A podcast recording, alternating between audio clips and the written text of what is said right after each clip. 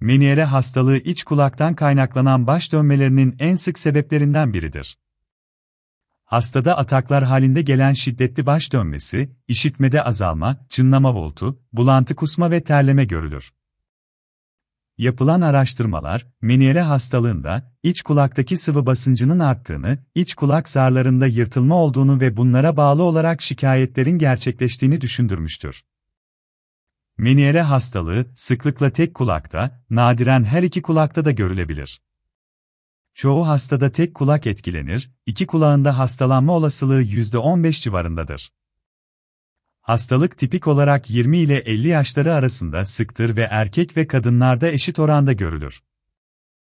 Ataklar ani başlangıçlıdır. Ataklar genellikle 2-3 saat sürer, ancak bazen gün boyu devam edebilir. Atak sonrasında hastada günlerce süren uyku hali ve sersemlik hissi görülebilir.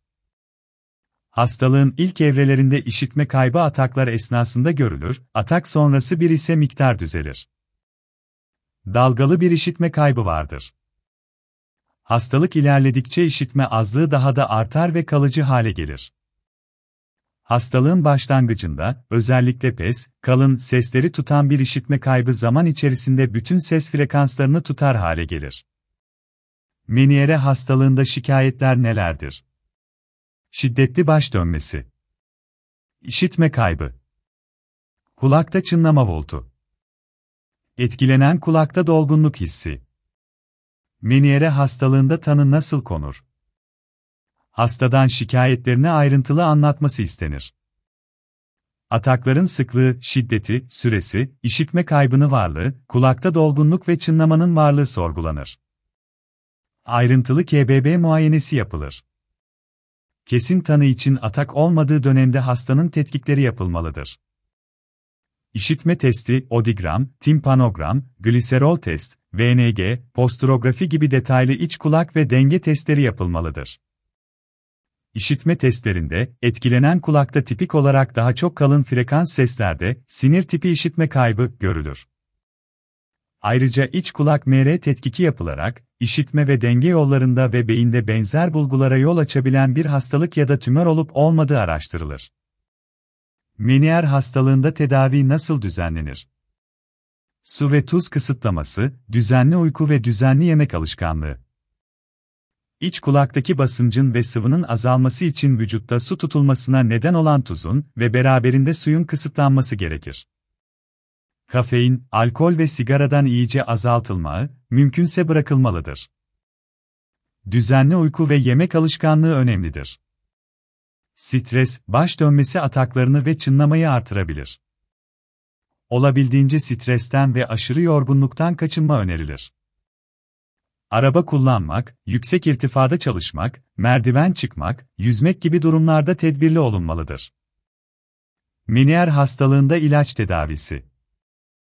İlaç tedavisinin amacı, iç kulaktaki sıvı basıncını azaltmaktır. Denge sistemini baskılayan, baş dönmesi hissini azaltan ilaçlar da tedaviye eklenebilir. Bu ilaçlar beynin, kulaktan gelen anormal uyarıları dikkate almasını önleyerek şikayetleri azaltır. İç kulaktaki sıvı basıncını azaltmak için idrar söktürücü ilaçlar kullanılmaktadır. Betahistin gibi iç kulak kan akımını düzeltici ilaçlarla beraber, kişiyi rahatlatacak, sakinleştiriciler santider verilebilir. İlaç tedavisi hastalığı kontrol altına almak, atak sıklığını azaltmak amacıyla aylar, hatta yıllar boyu kullanılabilir. Menier hastalığında diğer tedaviler İlaçlarla yeterli başarı sağlanamayan durumlarda ikinci aşamada daha ciddi tedavi yöntemleri uygulanabilir. Kulak içine iğne ile steroid kortizon vermek, lazer, kulağın elektrikle uyarılması, akupunktur. Son zamanlarda, direk iğne ile zarı delerek ya da kulak zarına tüp yerleştirilerek damla şeklinde orta kulağa kortizon verme uygulamaları ile iç kulaktaki ödemin azaltılmasına çalışılmaktadır. Bu tedavi ile oldukça iyi sonuçlar alınmakta ve cerrahi tedavi ihtiyacı azalmaktadır. İşitmenin iyice bozulduğu daha ileri evre hastalarda denge organını tahrip ederek baş dönmesini azaltmak amacıyla orta kulağa gentamisin enjeksiyonları yapılabilir.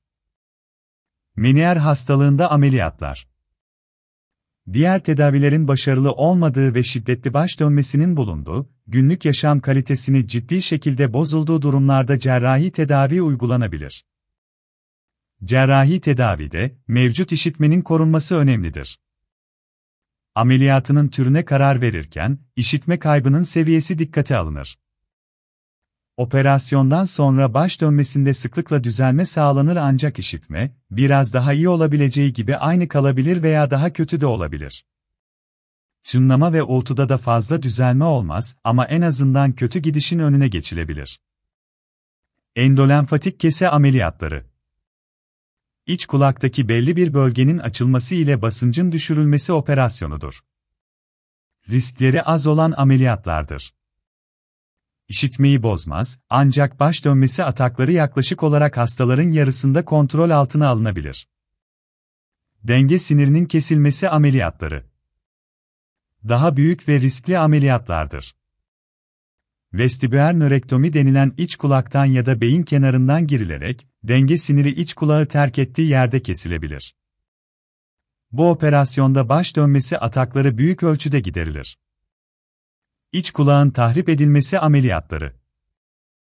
Bu operasyonda işitme tümüyle kaybedilir ancak baş dönmesi ataklarının kontrolünde başarı oranı yüksektir.